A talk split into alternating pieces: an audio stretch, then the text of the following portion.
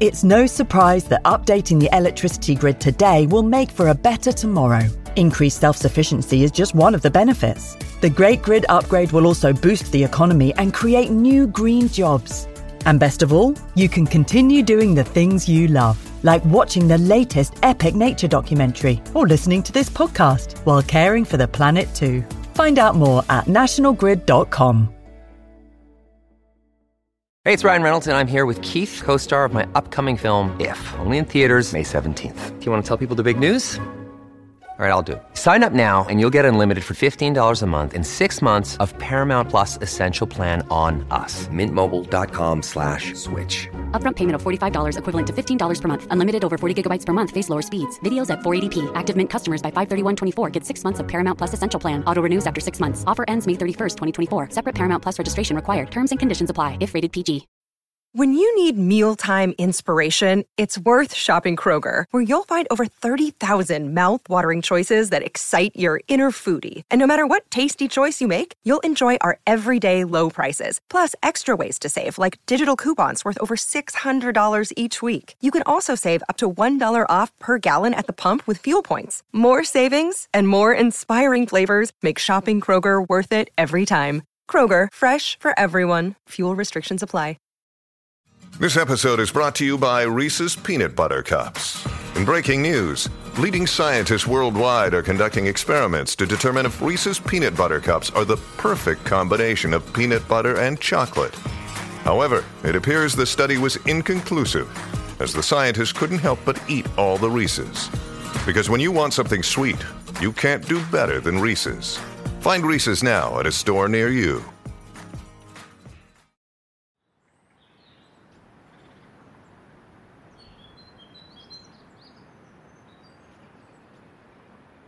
You're listening to the Plodcast, the nature and countryside podcast from BBC Countryfile magazine. My name is Fergus Collins. I'm your host. This season, season 15, is all about the joy of walking and exploring audibly beautiful landscapes and how this helps our mental and physical health. It's all about how being outdoors in nature gives us a deeper sense of contentment and inner peace. So, in episode 4, come with me to a haven I discovered on the north coast of Ynys Môn, the island of Anglesey, off the northwestern coast of Wales. It was completely new to me and I had a magical experience, and I hope you'll enjoy it too. That was interesting. I just uh, just arrived. It was an amazing place, and there was a bird call I didn't recognise until I got my binoculars onto the birds, and it was a high pitched, like a curlew, but much faster paced, and turns out to be a little flock of whimbrels, which are. I don't think they breed in Britain, but they pass through a lot at this time of year. It's late August. Autumn in the bird world. In the minds of birds, it's autumn. But um, it's definitely uh, got an autumnal feel. It's early morning. And I've arrived it's an eerie, strange place. There's a sandpiper just going by. And I'm actually beside some enormous brick walls which uh, hide a house called Bryn Aber. So it's weird, but it's, it's actually a walled garden of a man. Hello. A walled garden built by a man called Captain Vivian Hewitt who lived from 1888 to 1965, um, who was really loved this area. I'm right on the northern tip of Anglesey, a place called Cemlyn, and uh, this Captain Vivian Hewitt was an engineer and aviator, one of these pioneering pilots of. Uh, apparently, he was the first to cross the Irish Sea in a plane uh, at the age of 24. So I think it was sometime around 1912. Anyway, he, he bought some 300 plus acres of land here and turned it into a nature reserve. So what it is is well, there's some ruins of farms and bits and bobs, but uh, he's created these lagoons right by the coast. So there's a couple of little lovely little bays, and then behind it these lagoons, which are very very good for wildlife. It says things like sort of. He's built these enormous walls to protect the to protect his walled garden and his house from the sea. Uh, sort of. I mean, they're very. I think they're quite ugly walls, to be honest. They're massive. They're probably, you know, at their height, they're three times my height. I'm, I'm almost six foot, so 18 to 20 foot high. Probably more than that in parts, actually. And they're quite austere. So you've got sort of concrete, then uh, sort of terracotta bricks. What's behind, I can't see, but apparently it encloses a couple of acres of land. So um, I'm going to have a little wander around and see what's what with a couple of rock doves going over, which is the, the wild relatives of the sort of town pigeon and the kind of pigeon that pigeon fanciers use. Uh, they obviously live here quite happily. It's a big bird has just taken off uh, just a big gull. Probably a young herring gull. Beside this big lagoon, and there's a kind of huge causeway that cuts off the lagoons from the sea. So I'm going to walk along the causeway, then I'm going to head out into one of these bays. There's a ruin of a farm here. Sort of cries of seabirds and shorebirds, oyster catchers in the distance. Really great to see the whimbrels there. Hopefully they'll come back over again. So I'm just linnets going over. There's an egret has just flown up. There's two egrets now sitting on part of the walled garden. I imagine they enjoy hunting in these lagoons. We'll see. So little egrets, pure snowy white, um, there's lots of danger, keep out signs for these ruined buildings. I, I, guess they must have been farms right on the coast. Fantastic positions now. Entering to a great bank of shingle. And there's a channel from the lagoons that runs through here to the sea, the bay, Cemlyn Bay, which is just to the north of me. You can hear the waves lapping on the shore. Oyster catcher on the shingle there. Just have a little scan out to sea.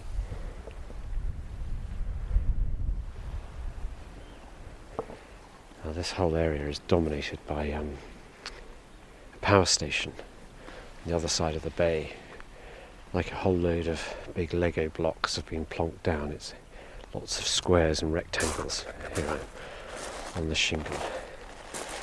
Lots of sea cabbage here, and you the peeping of sandpipers. And I'm just going to walk slowly over the shingle. And far back, so on one side I've got the bay, Cemlyn Bay, and on the other side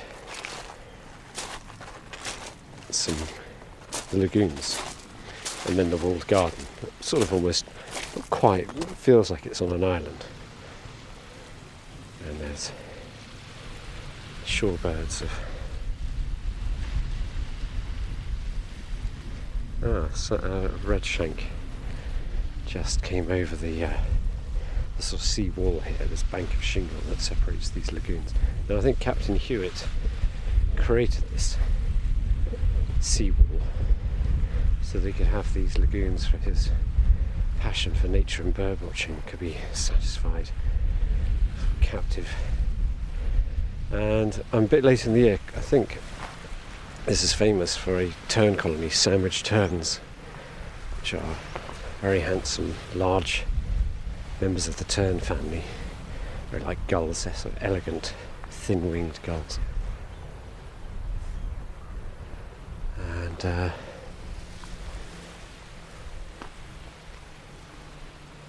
they nest here on the islands within the lagoon. These are sort of quite clearly man made islands, but vegetated now. I think they've all gone, sadly.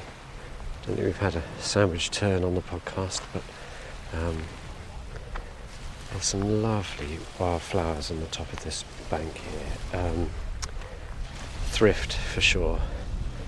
A sort of chamomile looking plant, um, those big kind of big central yellow centre with white, large white petals.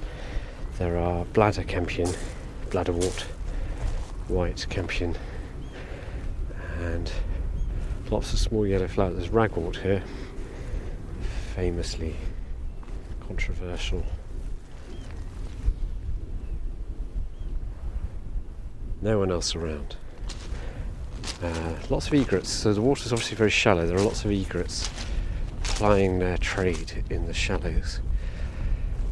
They'll be hunting all those little fish and eels and all sorts of things that shrimps, who knows what lives in here. Oh, there's a curlew hunting in the shallow water.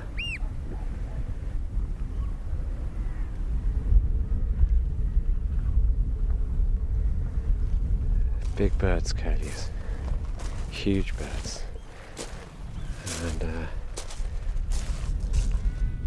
there's a heron further out in the water. Piping of oyster catchers. Loads of them. But no terns, sadly. They've all obviously reared their chicks and gone. There must be a good 10 egrets though. It's just, it's a kind of eerie place. So, with the nuclear power station on the outer rim of the bay, this big sh- shingly beaches. a lot of the beaches in this part of Anglesey are um, sandy, very sandy. So, it's quite unusual to. Um, quite unusual to get this sort of huge expanse of shingle. I wonder what sort of forces are at work here. Uh, yeah, there's several curlews out using their long bills in the shallow water.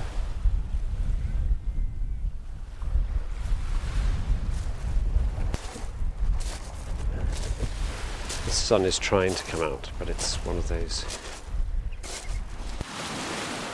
a wader of some description. Wings flicking low on the water. Yeah, so it's not going to rain, it's just a heavy cloud. But the sun is very much forecasted to come out and give us a lovely day. Right at the end of my two weeks in Anglesey. So I've not done a lot of recording, I've just had some time to enjoy some quiet. But there's a redshank, two egrets. That's two redshanks together, and they're just getting annoyed with each other for some reason. It's a big lagoon, plenty of space to share.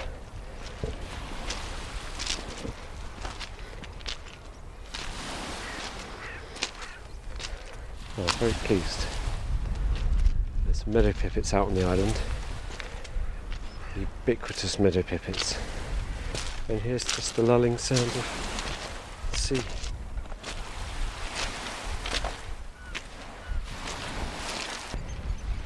Well, the sun is just beginning to stream out from under the clouds and um, light up this lagoon. And quite interesting, there's a, one of the curlews is swimming, which I've never seen before. I thought they just waded. They look quite serene with their long beaks held out in front.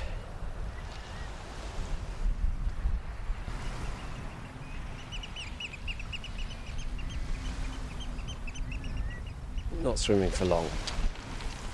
Just, uh, just till he gets to shallower water again. But yeah, who knew?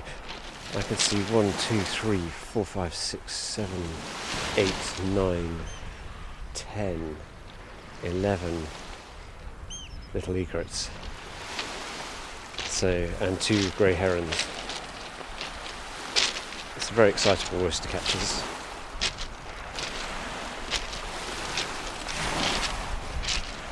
I can see the house inside the walls from here. It is like a, it's got like a mini heath inside.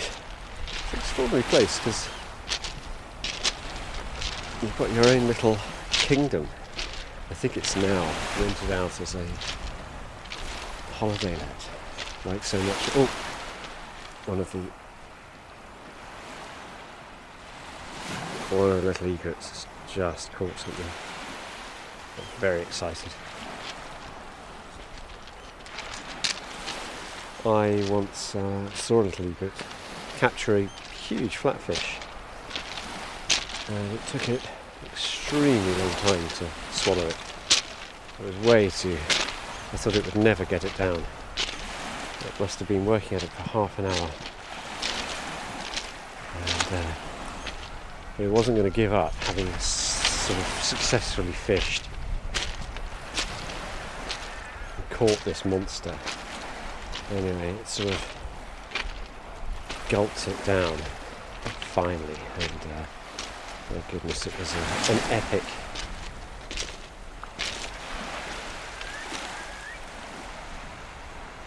Epic feeding, and I just stopped there because something leapt out of the water at sea.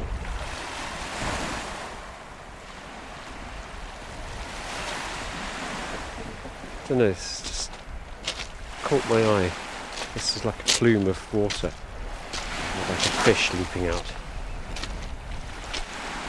Keep my eye on that area. Yeah, so the, the little egret.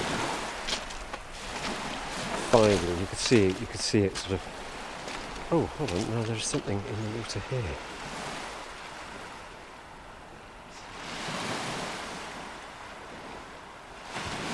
That's weird. It's fish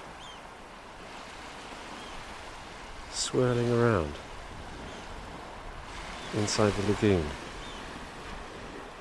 Oh, and a heron flies low over the water, looking for all the world like an eagle with massive wingspan, looking dark and brown, probably a young heron. There's great wings. So I wonder, I imagine there's grey mullet inside this lagoon, and they must, at high tide, they must swim up the channel get into this lagoon for feeding, but then they become obviously the target for these fish-eating birds. Oh, it's a beautiful spot.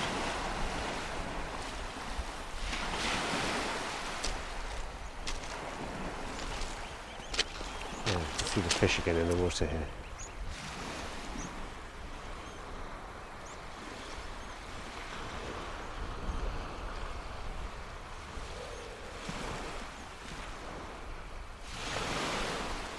It's grey mullet. A shoal of them making quite considerable ripples, bow waves. Probably too big for the uh, the egrets to tackle. Yeah, I think they're quite big, a couple of a foot long. Yeah, it's a beautifully calming place now.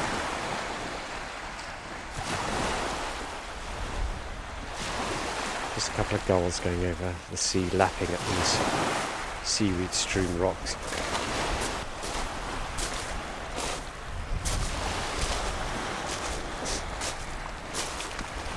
And, uh, this empty strand of shingle.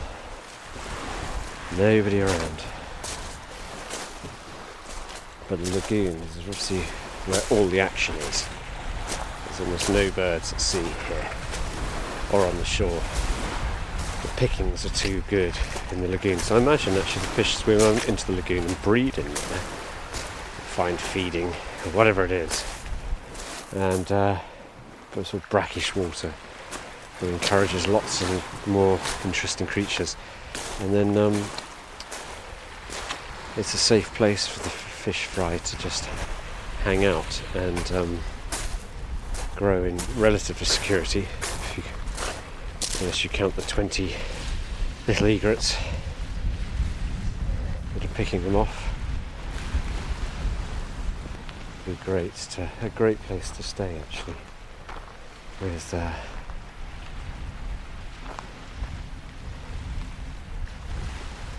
a kind of wilderness on your doorstep. There is a car park here for visitors, but I don't think that many people come here.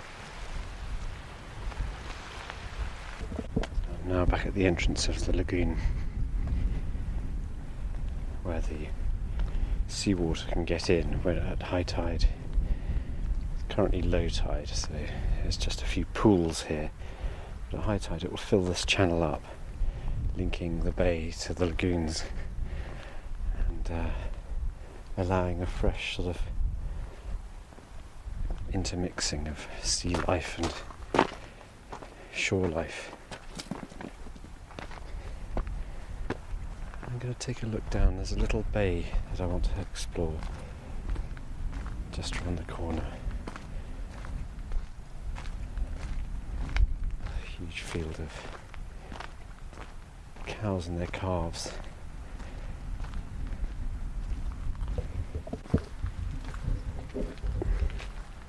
So Cemlyn, large parts of this area are owned by the National Trust,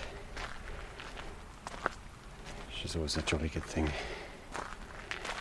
And uh,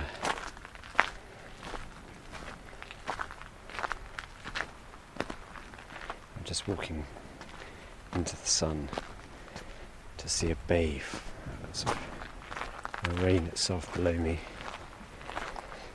and. Uh, it's a lovely curved bay. This is Cemlyn Bay. It's sort of divided into two, really, I suppose, by the uh, causeway.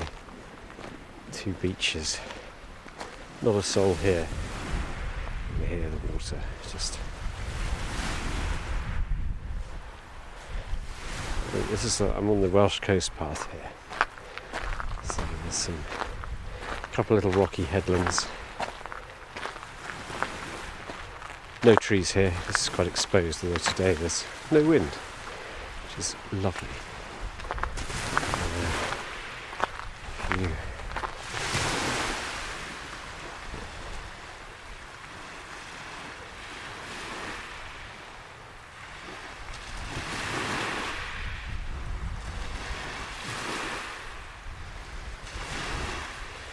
Uh, a bird I just don't recognise up ahead. It's a young bird. Uh, probably a Dunnock, but oh, don't know. I think a stone chat actually. Stone chat. Yeah, there's two of them. Two young stone chats. Yeah, it's the way they hold themselves, the way they perch. Two of them. Good luck, chaps. Yeah, they've got a little wing bar.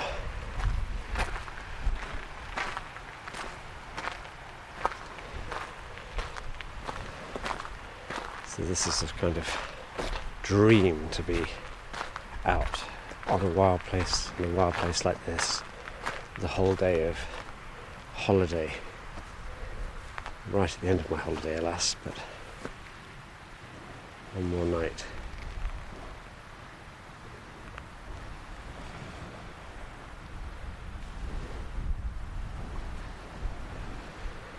Yeah, just a few gulls out on the. and a heron. And an egret. Oh, there are birds out on the headland. Probably there's rock pools and things to. There's the noise of the sea up ahead. Just a rushing. So I might head over and see what the view is like over there. There's a little head headland here, which is very um, enticing from a sort of I'll just go fishing. It looks like the ideal place to be out. I have tried again. Every year I come to North Wales or wherever, somewhere wild, and try my hand at sea fishing, and this year has been pretty much the most disastrous of all. And uh, my very first cast using a lure got tangled in some seaweed, so I had to wait till low tide to recover it. I didn't want to break the line and leave it behind. And by that time, I'd sort of lost the will to to catch anything. And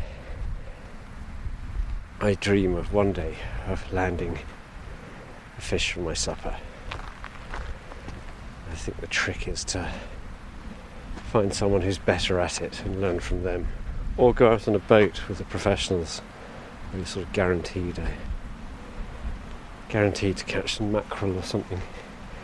It's been a, a sad and tortuous. So I always arrive with, oh, I must visit the tackle shop, go and talk to them, say, where's the best place to fish and what sort of tackle should I use, and they're always extremely kind. And uh, it leads to the same outcome. Ah, this is interesting. This is just a rocky, very rocky coast here. You can hear the waves battering on the. It's really beautiful. I can see a long way down the coast out to Carmel Head, which is the kind of northwest corner of Anglesey. Oh, there is a. I think that's a Whimbrel. Out on the rocks, just flown by. There definitely were whimbrels here earlier. Uh, there are egrets out here. Dark rocks, really dark, kind of almost black. And then with their coating of greeny brown seaweeds. Close to catch us as ever.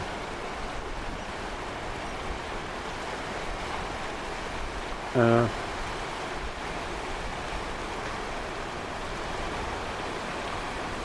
hard to believe, but I think there might be some seals out there.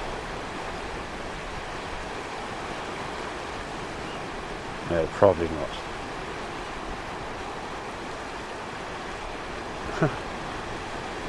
it's got a feeling of seals. Uh, quite a long way away. They are like buoys. They look like birds.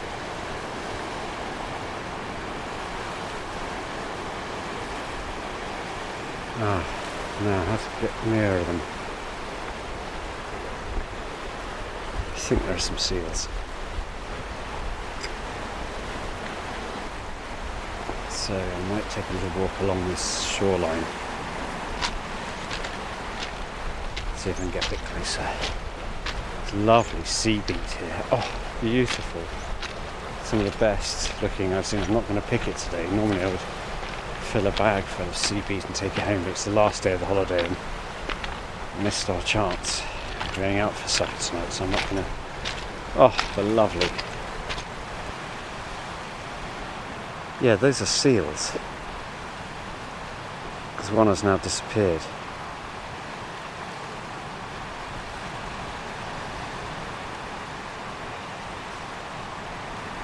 No, there's three. What are they?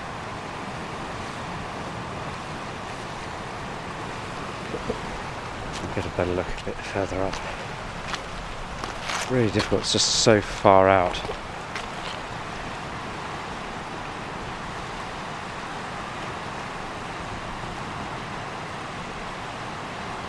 Now there are seals out on a little rocky island I can see. Yeah, there are seals hauled out. Definitely one anyway. Yeah, it's rocky island sort of half a mile out and I can see a seal hauled out onto it. But I'm wondering if there's, there's a channel up ahead, that looks like it's got three seals just bobbing around in it.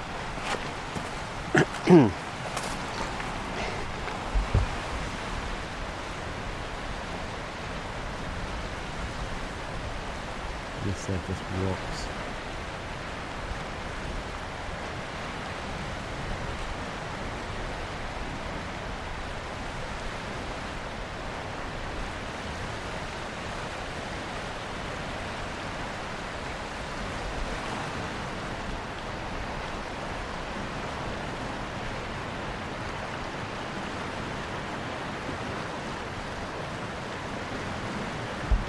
Yeah, really, yeah.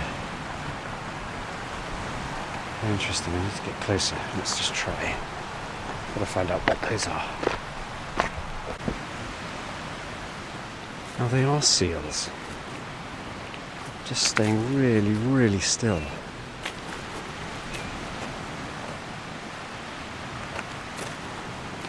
Some interesting water birds here. I can see them opening their mouths. They're just sort of hanging out in a channel. So much interesting wildlife here. Shelducks have just arrived. One, two, Yeah, just got their heads pointing out, these seals. There's more of them. One, two, three.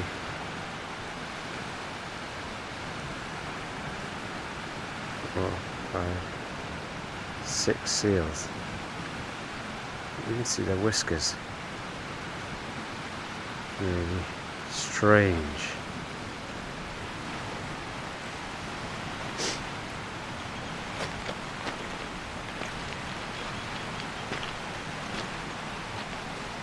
Try and approach quite stealthily. They're quite close to the shore. I'm now at the bottom of some very soft looking cliffs, walking on large gauge bouldery things.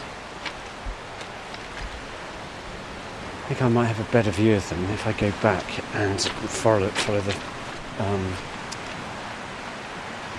follow the uh, coast path on the top of the cliffs. I don't want to disturb them. I think that's a better better call. Sea beet has really gone over here, so it's all flowers in pockets. It's just fantastically. Uh, just it's fantastically rich and ready to be uh, to be eaten.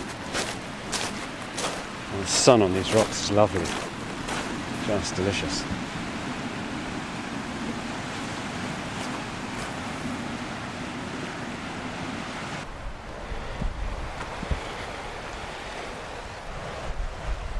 I'm back on the coast path now, which just runs above that wild beach that I was on there, so the seals. There's a little sign, a little kind of bench with a sign and some flowers. It says, You bloody pillock, R.I.P. John Owen. So it's of rough affection.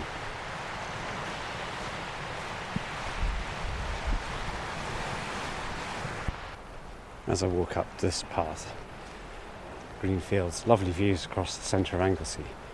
Well, this corner of Anglesey. And uh, to a hill, Maneth Igarn Hill, uh, mountain of the of the Ken. It's the only large sort of feature. Otherwise, it's just soft crags and little farms and tiny little villages. Anyway, the only fishing success I've had this entire. Oh, there's just a gang of birds up ahead. I think are linnets. Uh, the only success I've had is um, shrimping. I invested in a really good shrimping net and worked out the rock pools are absolutely magnificent here. No, stone chats, family of stone chats. May even be the same ones I saw just now. The adult is here this time. And uh, yeah, so fantastic rock pooling here. Some of the best I've ever seen. I mean, rock pools so big you can wade around in them. Great shoals of fish, caught all sorts of things. But the shrimps catch really big ones. And It was only the really, really big ones that I was after. And um, if you net underneath the big boulders that are in the centre of rock pools, you um, that's where they lie. It's quite satisfying to catch a really, really big one. So I took a bucket load back home after about half an hour. Curlew just calling a meadow pipit. And uh, yeah, cook them up, fry them in butter. So a flock of birds going through. Canada geese, I think. No, shelducks. Big flock of shelducks just crossing the land towards the shore. Yeah, um, cook them up really quickly and then fry them in garlic butter. Absolutely delicious. Now they do, they are a bit fiddly, but I could peel, I could probably peel two or three a minute. So you've got 30. It's a 10 to 15 minute job, but really worth it. Not going to fill, fill you up, but absolutely delicious. The sun is really hot on me now. It was cold earlier, but I'm getting to where the seals are and I've got a really perfect vantage point. Now let's have a look.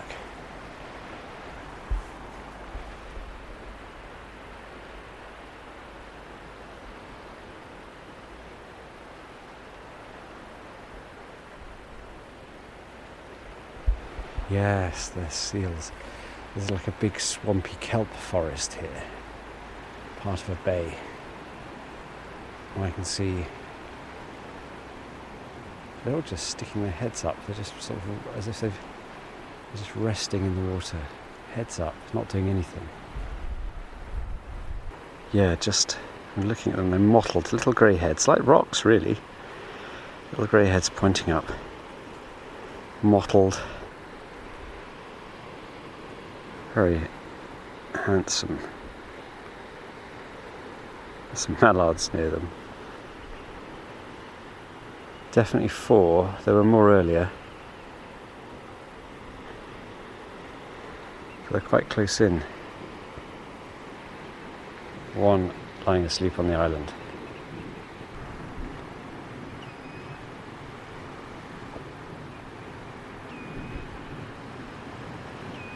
They're just lying as if sleeping. I think they are just sleeping. Sleeping in the waves.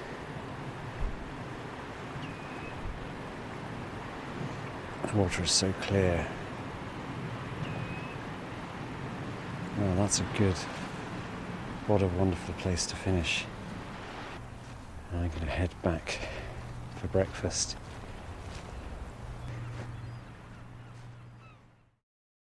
Look, Bumble knows you're exhausted by dating. All the must not take yourself too seriously and 6 1 since that matters. And what do I even say other than hey? well, that's why they're introducing an all new Bumble with exciting features to make compatibility easier, starting the chat better, and dating safer. They've changed, so you don't have to. Download the new Bumble now. eBay Motors is here for the ride. With over 122 million parts, you can make sure your number one ride or die stays running smoothly. Brake kits, LED headlights, bumpers, whatever your baby needs, eBay Motors has it. And with eBay Guaranteed Fit, it's guaranteed to fit your ride the first time, every time. Plus, at these prices, you're burning rubber, not cash. Keep your ride or die alive at ebaymotors.com. Eligible items only, exclusions apply. So that was me back in my summer holiday. How committed I am to the podcast that on my summer holidays I've been recording some of my adventures, but I couldn't help but share that. And I'm, I can say for certain that they were grey seals that I saw off the coast there. And I can only reiterate if you're on Anglesey, that is the first place to start. It's so lovely. Um, talking of lovely, I'm in the studio with my lovely podcast team of Hannah and Jack who helped me make the podcast. Hello. Hello. I was lucky enough to do lots of exploring of Anglesey over that a two week period. It's a very interesting place. I don't know if you two have you two been to Anglesey? I haven't, no. No, no, gosh. Well, well, it's beautiful, and, and I really enjoyed walking around the coast. I did a lot of coastal walks. It is sort of an it's an interesting place because I watched a lovely series that Iolo Williams made. He's a TV naturalist and a great man, and he made a lovely series about the wildlife of Anglesey. And he went into some interior sites that I've um, I would love to get to next time. But I wonder if he, he'd agree that quite a lot of the interior of Anglesey is quite difficult to get around. The footpath system isn't very great, isn't very good. Um, quite a lot of the paths are missing or blocked. So I felt a little bit confined to the coast. So whenever I wanted to go and do a big circular walk, quite often found my, my way blocked or there was no way of getting around. I have to retrace my steps. So a wonder, a wonderful place, but also just a little bit of that kind of frustration that it, it's like all the all the eggs are in one coastal basket. well, access, I mean, access it's it's always an issue that we've talked about, and probably a good opportunity to talk about a really huge access issue that's cropped up over the last few months and come to a head very recently. I'm talking about Dartmoor. Do you know the t- Do you know the tale? Yes. No, It's a very sad tale. for those who don't know the story, Dartmoor is one of the few places in England uh, where visitors were allowed to wild camp, which essentially that means you don't have to ask the permission of the landowner or the commoners who own who have rights to the land using the land. That you can just go and camp with with responsibility. So clean up after yourself, make as little noise and disruption as possible. Don't bother the livestock. That sort of thing. It's it's responsible camping. So that was up until a landowner, relatively recent purchase of land on Dartmoor, uh, challenged this right in the High Court, and despite lots of hard fought action on the part of access campaigners, campers, and the National Park Authority, uh, won. So, in essence, what has happened is is one person's will has take one person's exerted their rights and taken away the rights of many other people. So this has caused a huge furore. Yeah, it's it's a big issue because it reflects on so many other things. I think during the pandemic, uh, did you feel? I certainly got the sense that people felt very confined and very. Uh, there was a desperate need to get out into the countryside, and there was some bad behaviour. Yeah, and I think, but I think that that is a a symptom of people not having been able to to have as much access as they perhaps wanted. Or needed. So yeah, so I think that it's people who didn't or don't know what the rules are experiencing these places for the first time. Um, and I think we're quite lucky in that we we understand what the rules are because we care about the rules. But there are an awful lot of people who don't know things like the countryside code. And we've talked about this before that the government spent like what is it, ten thousand pounds on promoting the countryside code in the schools. And it It's that's not, not the- enough. Yeah. it- that that's the the physical manifestation of this failure. Because sort of lack of there's a there's a sort of systemic lack of contact with nature in Yeah. the countryside. I think it's, it's it's quite a tricky thing because I could understand from the person that owns the land why they would want to do that, and I think it is probably one of those cases that there's, there could be hundreds of people that, for example, wild camp, and you wouldn't even know they've been there, and that's the point. And then there's just one that has left rubbish that's Yeah. caused some mm. damage or whatever, but that's the one that's going to trip the whole the whole debate whether th- you're for or against it.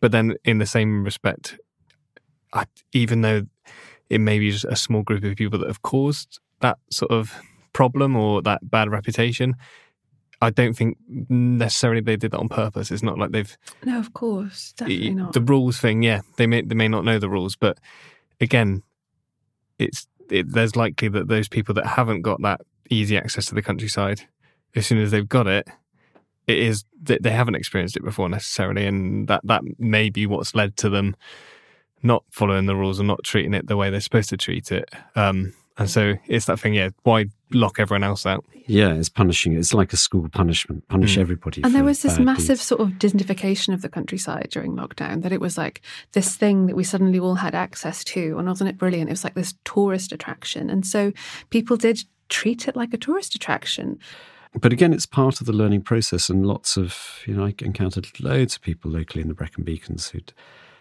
or, you know out on walks who'd, who'd clearly come from further afield, and it was their first time out there, and um, the vast majority were extremely well behaved. But there was a huge surge of littering, and it's sort of gone back to normal now.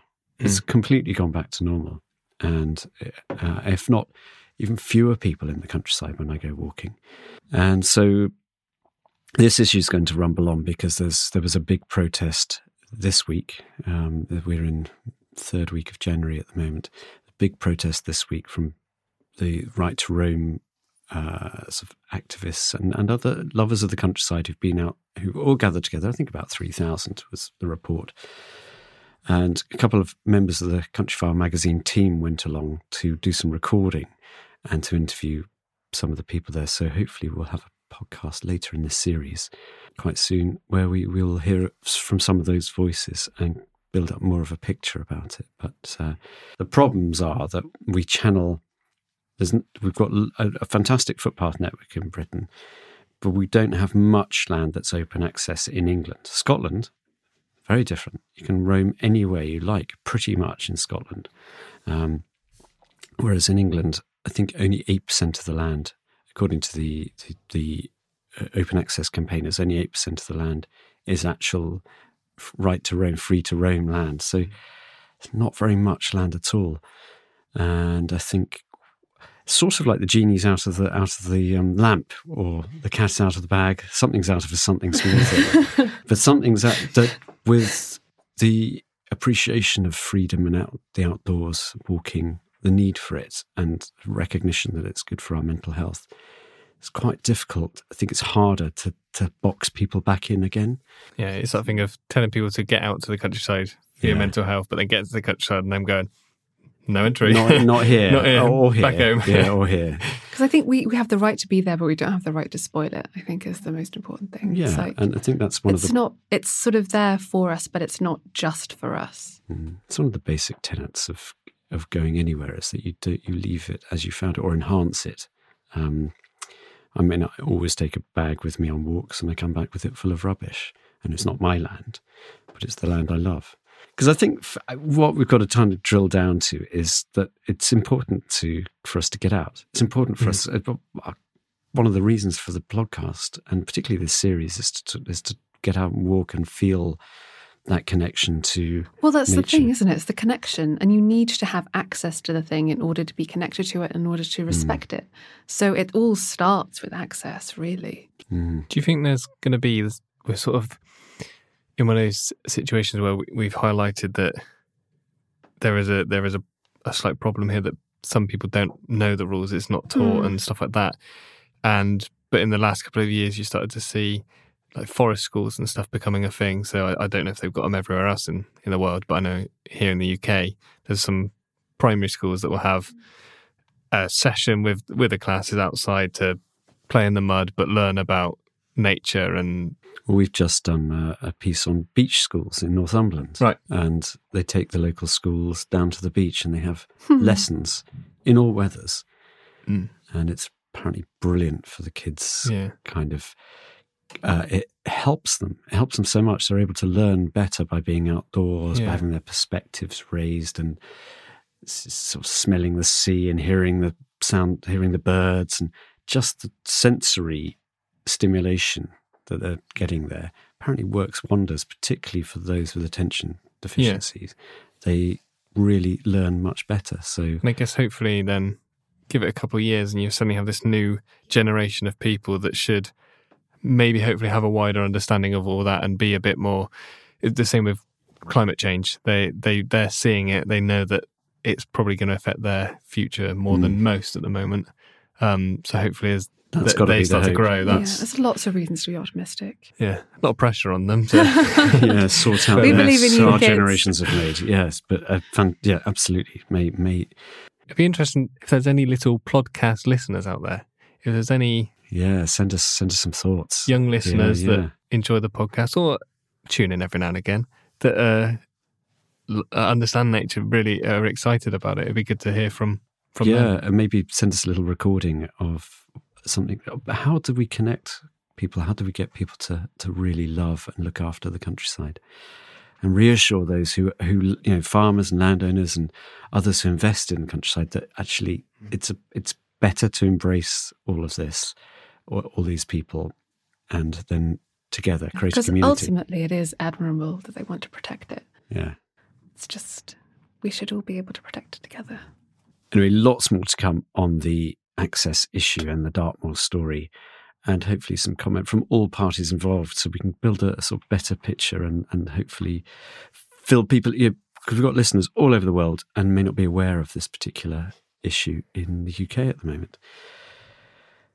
Talking of our listeners around the world, we have a lovely tweet here, which I'd like to share with you from regular listener Nicola Pitchford. And Nicola had listened to episode 180, where I was off with Mariana Hooter along the Ridgeway and, Ave- and around Avebury. And it had a sort of special resonance for her. And she said how much she loved this episode. She says, timely as I mourn my mum. She lived in Wiltshire for many years. We had a Ridgeway walking holiday together in these very spots when she was in her 70s. She says, I would happily walk the Ridgeway with Mariana Hota as my guide. Now, I'm very lucky that I had Marianne as my guide, and it was just brilliant. Thank you, Nicola. And you've also tweeted some pictures of your mum looking just so happy walking along the Ridgeway. So I just thought it was a, just a lovely thing to, to share with us. And I hope I'm glad that the episode brought back some good memories. And if you enjoyed the podcast and like to get in touch, you can email me, editor at countryfile.com. Love to hear your thoughts and feedback on the episodes and anything we could perhaps explore in the future. And we also like to hear any recordings from the countryside, so please do send those too. We love a little sound, a little sound postcard from the beach, or a bird singing, or just a tractor on a distant hill. Again, the same email address, editor at countryfile.com. But from me and Hannah and Jack, that's it for this week. Thank you so much for listening, and goodbye.